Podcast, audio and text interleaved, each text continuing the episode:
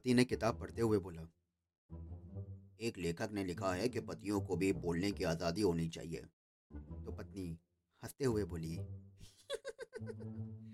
देखो, वो भी बेचारा लिख ही पाया, बोल नहीं पाया।